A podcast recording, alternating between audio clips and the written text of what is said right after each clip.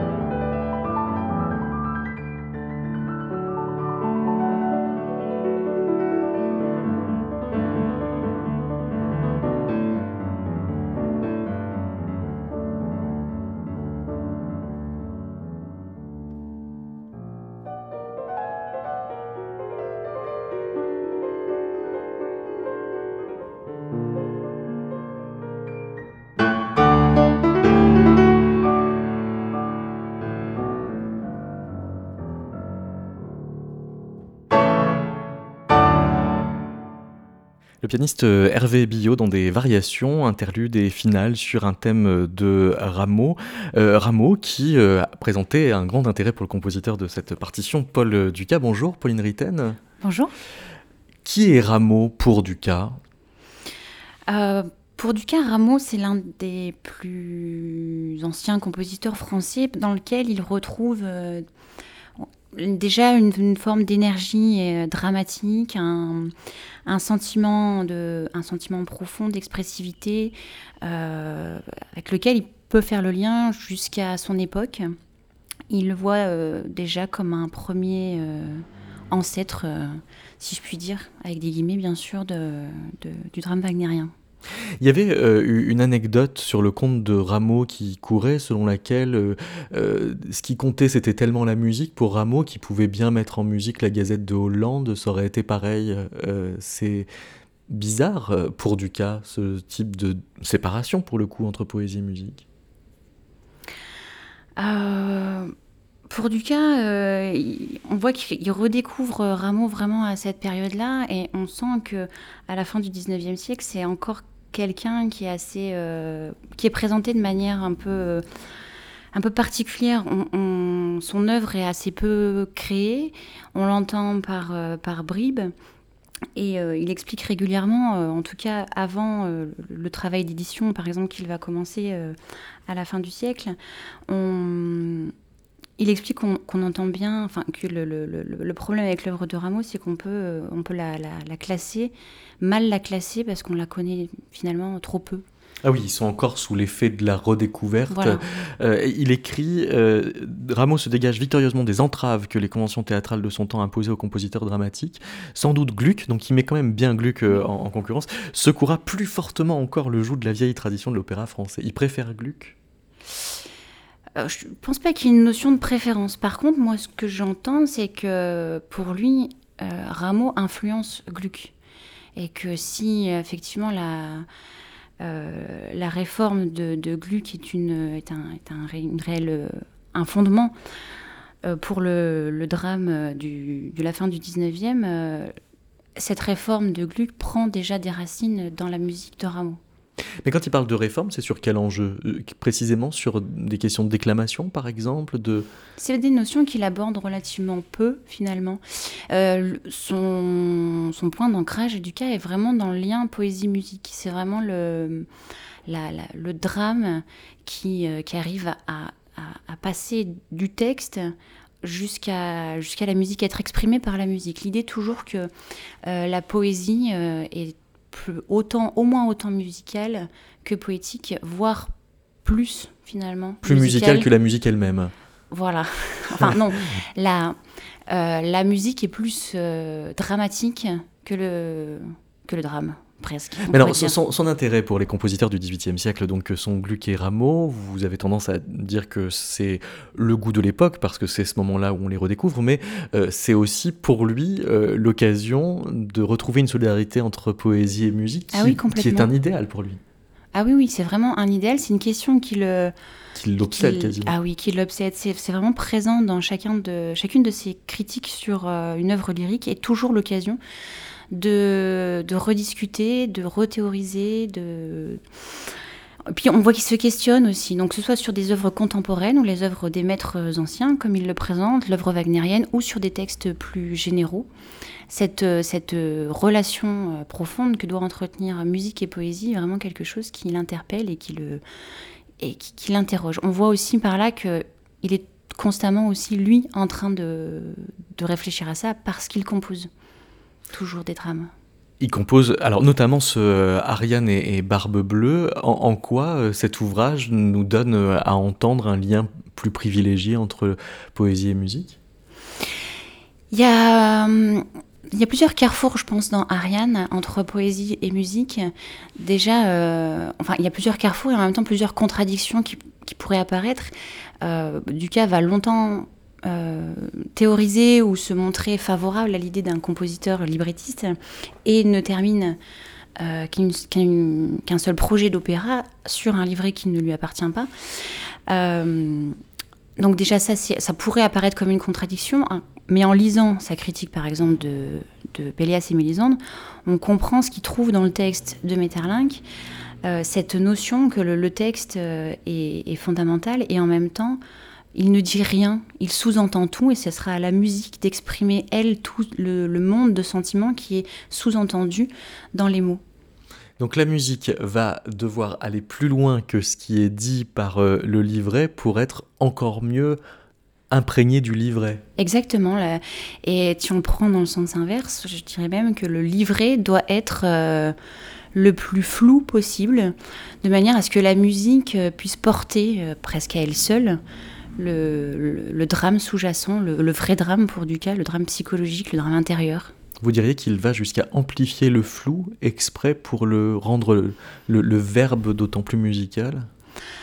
Euh, l'amplifier, ne sais pas sûr qu'il l'amplifie, mais en tout cas, il recherche absolument le flou pour que lui, en tant que compositeur, puisse orienter l'expression vers euh, ce que lui euh, ressent. Il écrira, alors pas dans ses critiques, mais dans des écrits personnels, il écrit par exemple que euh, le vrai drame, c'est avant tout ce que le texte en fait génère chez le compositeur comme expression que lui ensuite va retraduire en musique. C'est d'abord le, compositeur qui est le premier interprète d'un drame.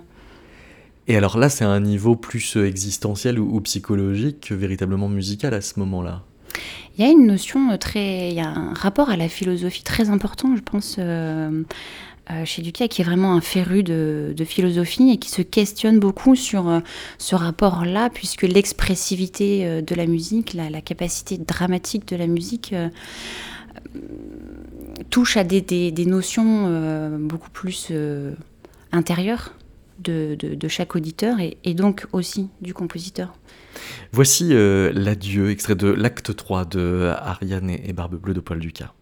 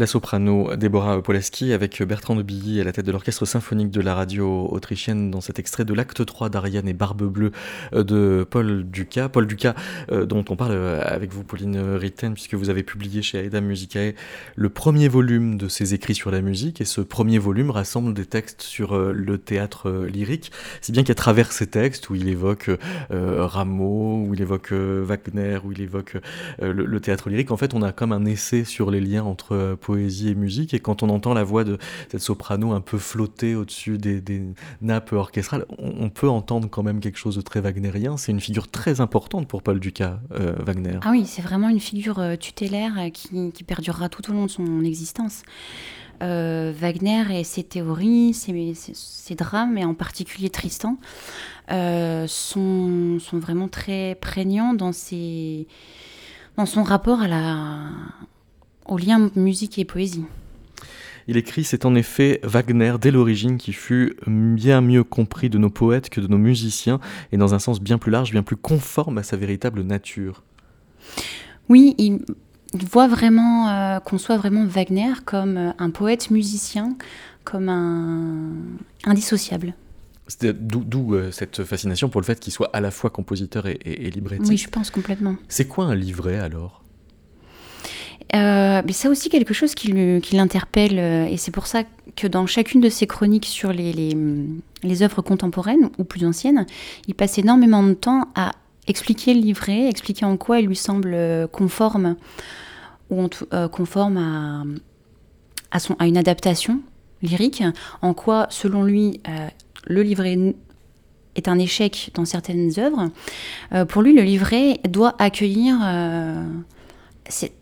doit accueillir la musique. Et l'intérêt du compositeur librettiste, c'est ce qu'il écrit à propos de, Wagner, c'est que lorsqu'il écrit son, texte, son livret, euh, la musique flotte déjà dans la pensée du, compositeur qu'il est en même temps, euh, bien qu'il pense vraiment que la poésie euh, soit la première à, naître.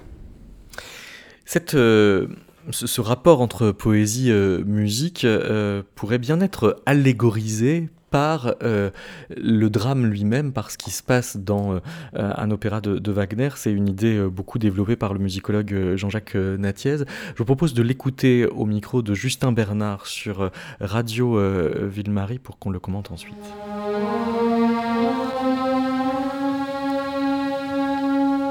Et donc, euh, euh, pour ce qui est de, de l'art poétique de Wagner, euh, il y a vraiment, je pense, trois opéras qui en parlent de, manière explicite. Alors, c'est ça. Il y a ceux qui en parlent de façon explicite. le vaisseau fantôme, le, le Tannhäuser et les maîtres chanteurs.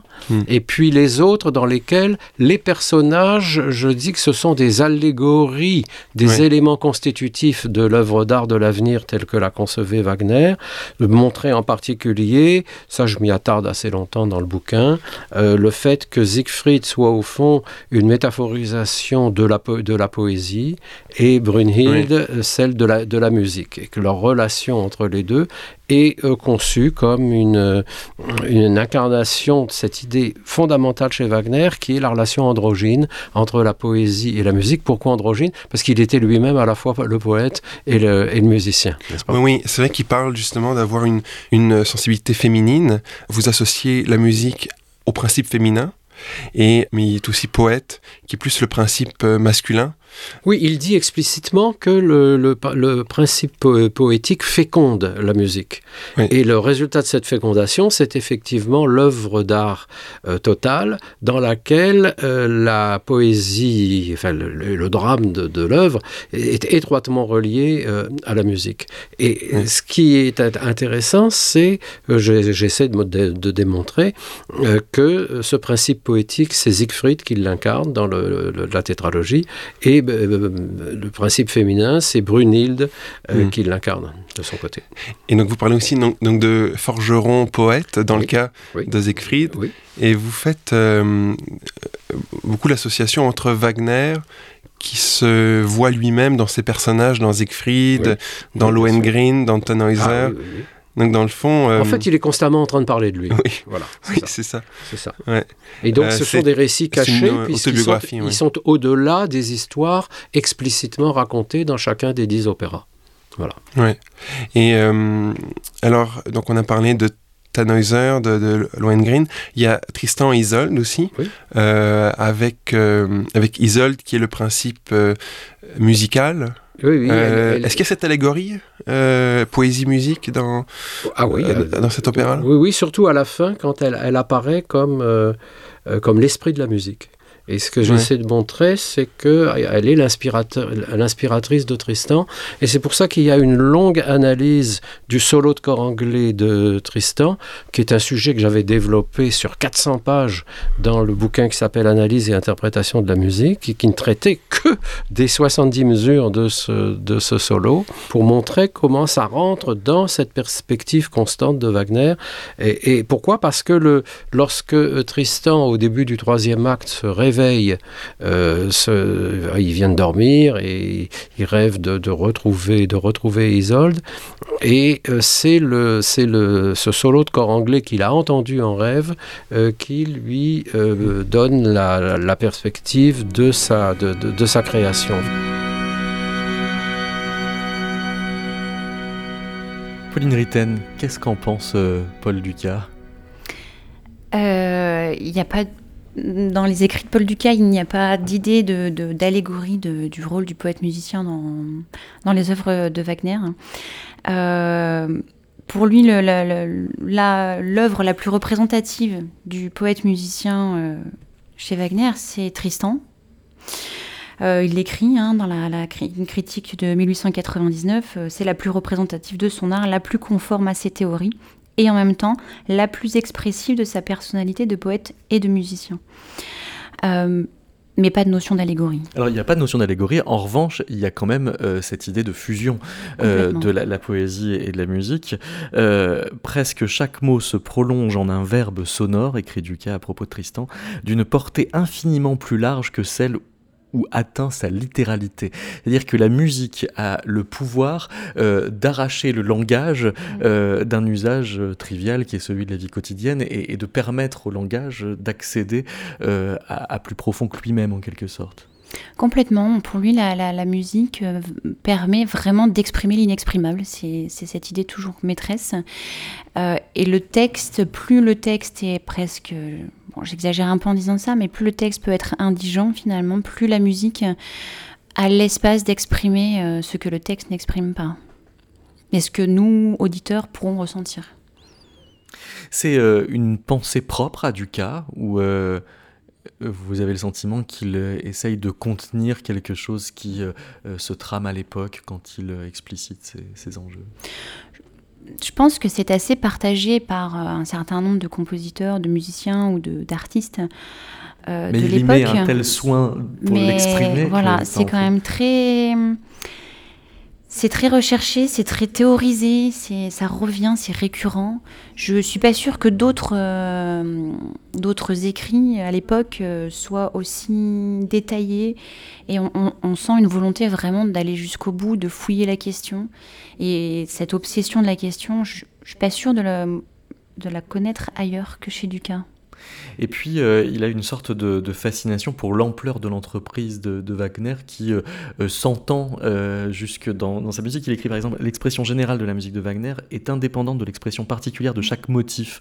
Elle ne l'utilise que comme élément organique et l'emporte dans un courant supérieur. Oui.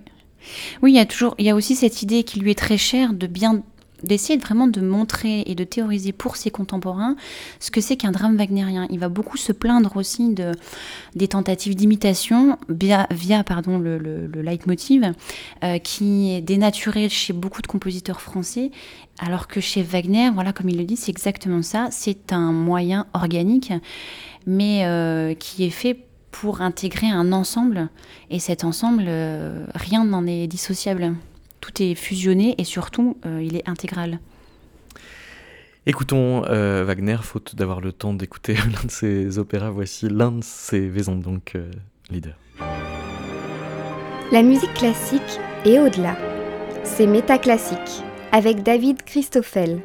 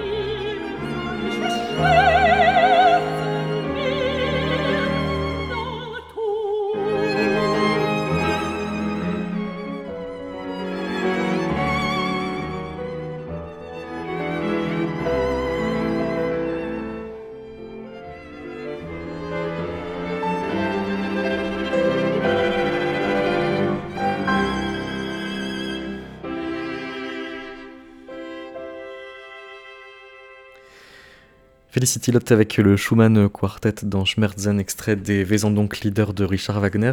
Euh, Pauline Ritten, ces écrits sur la musique de, Paul Dukas, ils paraissent euh, dans des revues euh, musicales pour un public relativement spécialisé. il a un verbe plutôt fouillé, même si il a le, un goût pédagogique pour éclaircir des, enjeux qui finalement sont rarement explorés sur la, la musique dont il parle. Vous-même, en fréquentant beaucoup ces vous avez mis du temps à, pénétrer le fond de sa pensée? Euh, oui, euh, j'ai mis un, petit peu de temps à comprendre euh, surtout la personnalité du, critique, dans le sens où effectivement il est très érudit et tout, tout est pourtant très clair et je le ce qui me ce qui n'apparaissait pas au départ quand je lisais c'était la, la, la, personnalité voilà, de, de, Ducas. Et vous la qualifiez comment, sa personnalité? Eh bien, elle est plus subtile que, que ce qu'on pourrait croire au premier abord, j'ai envie de dire. Euh, voilà, l'érudition est, évidente, euh, l'intérêt de ses critiques euh, toujours, mais il y a aussi de l'ironie, il peut y avoir un peu d'humour. qu'on il faut avoir lu plusieurs, euh, plusieurs chroniques, avoir lu les chroniques qu'on ne lit pas forcément, celles sur les, musiques qu'il apprécie le moins. Euh, c'est aussi l'intérêt de, de, cet ouvrage, c'est qu'on ne connaissait pas forcément avant les critiques euh, sur les œuvres de Massenet, avec lequel il peut être extrêmement dur, et puis même ironique et presque assez drôle finalement, aux dépens de Massenet, mais voilà, il y a une personnalité assez multiple et si l'érudition est évidente, euh, et ça se limite pas, on pourrait passer de l'érudition à une forme de rigidité et je trouve que Ducas n'est pas n'est pas le personnage aussi rigide que l'on dépeint parfois. Mais c'est une activité qu'il a euh, de façon assez persistante. En l'occurrence, les textes que vous publiez, ils vont du début des années 1890 jusqu'aux années 1920. Oui, alors il a une grosse activité critique de 1892 à 1905, euh, Après, ensuite, ça Voilà, il va arrêter jusqu'en 1923. Euh, il aura deux années de critique en 23-24. Après, il va euh, participer à quelques, quelques revues, mais de manière absolument épisodique, euh, pour des portraits hommages qui paraîtront dans le deuxième volume ou, dans, ou répondre à des enquêtes. Mais le, le, la plus grande partie de sa critique est de 92 à, à, 1905. Et ce qui est intéressant à comparer avec les, les, quand il revient sur la scène de la de la critique musicale en 23-24, euh, c'est plus, on n'est plus dans le même paysage et lui n'est plus euh, dans une génération active. Il est, euh, il est déjà de l'ancienne génération, si je puis dire, à cette époque-là. le regard a un peu changé, mais pas tant que ça. En 23-24, on, a toujours la posture d'un fervent admirateur de Wagner. Voici une question d'Omer Corley. Pauline Ritten, alors j'étais intéressé évidemment de la manière dont vous avez élargi le corpus des, des textes euh, afférent à l'œuvre, euh, à la critique de, Paul Ducas, puisqu'on connaissait un certain nombre de textes et vous avez euh, réouvert cet espace. Alors évidemment, j'ai été vers votre thèse, où là, précisément, vous faites une analyse d'un grand nombre de compositeurs à travers un nombre d'articles considérable et une partie assez plus d'une cinquantaine, j'ai cru constater, avait été, c'était concernait l'opéra lui-même. Et euh, l'idée qui, m'était venue, du moins c'est la proposition qu'on m'a faite, sur la notion, le concept de déséparer. Et je me suis demandé où il se trouvait. Évidemment, j'ai interrogé ce concept, qu'est-ce qu'il peut signifier comme territoire? Évidemment, le moment où euh, il apparaît, en fait, et de manière pas très claire chez, les compositeurs ou chez Paul Ducas, et on peut presque même dire chez euh, Debussy. Euh, c'est la notion du, poète musicien que tout le monde reconnaît dans Wagner à partir de Parsifal. Avant Parsifal, c'est très conflictuel, il y a presque un, rejet, il y a une, un conflit, c'est une zone de conflit, et à partir du moment où cela est, résolu avec Parsifal, et entre autres, le compositeur, où, où c'est le plus explicitement dit, c'est dans la réception de Boris Godunov euh, de Moussorgsky. Vous, vous dites, ou du moins, pas vous, mais Paul Ducas dit... Euh, la musique de, de est si étroitement liée aux facultés poétiques et dramatiques qu'il est presque impossible de les dissocier, donc de les déséparer, et d'apprécier sa musique en faisant abstraction de ses relations avec la parole ou la situation. Là, vous posez, euh, il pose le, concept de, de, fusion entre le poète et le compositeur. Et ce qui m'a surpris le plus étonnant, euh, à quelques distances près, c'est quasiment la même année, euh, c'est avec euh, Claude Debussy, où avec Claude Debussy, il est confronté au même problème, mais étonnamment, Paul Ducas va le définir plutôt dans une manière négative, je dirais négative dans sa formulation on peut presque dire qu'il y a, comme on pourrait parfois parler d'un meuble positif et négatif, il prend la stratégie du, négatif pour expliciter son point de vue. Debussy n'empruntait pas au poète un canevas, il ne se proposait pas non plus de superposer à ce texte une partition de vie indépendante, pas davantage de faire de la musique aux endroits où la poésie semble particulièrement le requérir, en laissant les autres dans l'ombre d'un récitatif plus ou moins sec. Là, on a l'explicitation aussi, mais c'est pas une explication, une affirmation franche, alors que effectivement, dans son opéra, ça sera une affirmation franche avec Metterlinck. Euh, ce rapport entre euh, poésie et, musique, euh, effectivement, on a l'impression quand on lit Ducas qu'il y a qui reste flou et qu'il y a presque une espèce de magie qui doit se passer ou qui ne se passe pas. S'il ressent cette magie de fusionnelle entre les deux, c'est que ça fonctionne. Et s'il ne la ressent pas, il va nous expliquer pourquoi ça ne fonctionne pas. Euh, donc c'est un peu difficile parfois de, comprendre où il va, et puis effectivement il peut se contredire selon les, selon les œuvres, mais je pense qu'il est lui-même surpris parfois que ça puisse fonctionner alors que ça va à l'encontre des théories qu'il pouvait euh, avoir élaborées, notamment si on compare euh, ses idées sur l'opéra wagnérien puis euh, Pélas et Mélisande et le fait qu'il fasse un opéra avec le texte de Metterlinck. Mais euh, il y a une autre notion aussi euh, chez Ducas, qui appartient peut-être aussi un peu à, l'idée de magie finalement, c'est que chaque, euh, chaque compositeur doit travailler et surtout créer une œuvre qui lui est personnelle. Et cette notion-là, elle est de plus en plus présente, je trouve, au fil de ses critiques sur l'opéra un peu comme s'il comprenait qu'il n'y avait pas une solution valable pour tout le monde, mais que chacun pouvait trouver sa propre solution. il insiste euh, régulièrement sur cette notion d'authenticité. Euh, si un compositeur euh, est sincère, honnête, et qu'il fait une musique bah, qui est la sienne, il le dit pratiquement en ces termes, eh bien on peut à ce moment-là avoir non seulement, alors parfois plutôt la la fusion musique-poésie qui fonctionne, et puis euh, surtout une œuvre, une œuvre théâtrale, une œuvre lyrique qui fonctionne. Il va par exemple euh, en 1901 dans sa critique de Louise de Charpentier, qui est presque aux antipodes de ses théories, puisque c'est une musique très théâtrale et qu'il critique beaucoup l'art lyrique trop théâtral. Et pourtant, euh, Louise, euh, il dira que c'est une réussite. Alors, clairement, on comprend que jamais lui n'aurait pu écrire une musique comme celle-ci, mais c'est bien une musique de Charpentier et c'est une réussite plus théâtrale que drame lyrique, mais c'est une réussite. Alors, comme il est critique de formes trop théâtrales qui précisément séparent beaucoup poésie et musique, il est euh, quasiment systématiquement méfiant de ce qui peut se passer à l'opéra comique, puisque c'est euh, un espace où le, parler, le musique sont très euh, distendus et même officiellement séparés.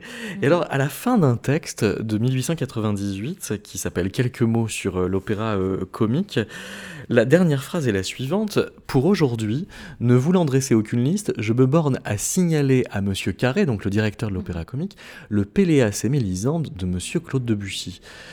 Péléas et qui en 1898 n'a pas été encore euh, créé, qui sera créé en 1902, justement à l'Opéra Comique. Est-ce à dire que c'est Ducas qui est le responsable? Euh, Ducas entretient des liens avec, euh, avec Albert Carré. je pense qu'il a aussi conscience qu'il est déjà en 98 un critique qui est beaucoup lu. il connaît l'œuvre de Debussy depuis 96, a priori, selon la correspondance entre les deux compositeurs. je ne crois pas qu'il soit le seul à en parler avant 1902. C'est peut-être le premier en 98 à le dire, mais il me semble qu'il y a un, confrère qui euh, parlera de, de et Mélisande aussi.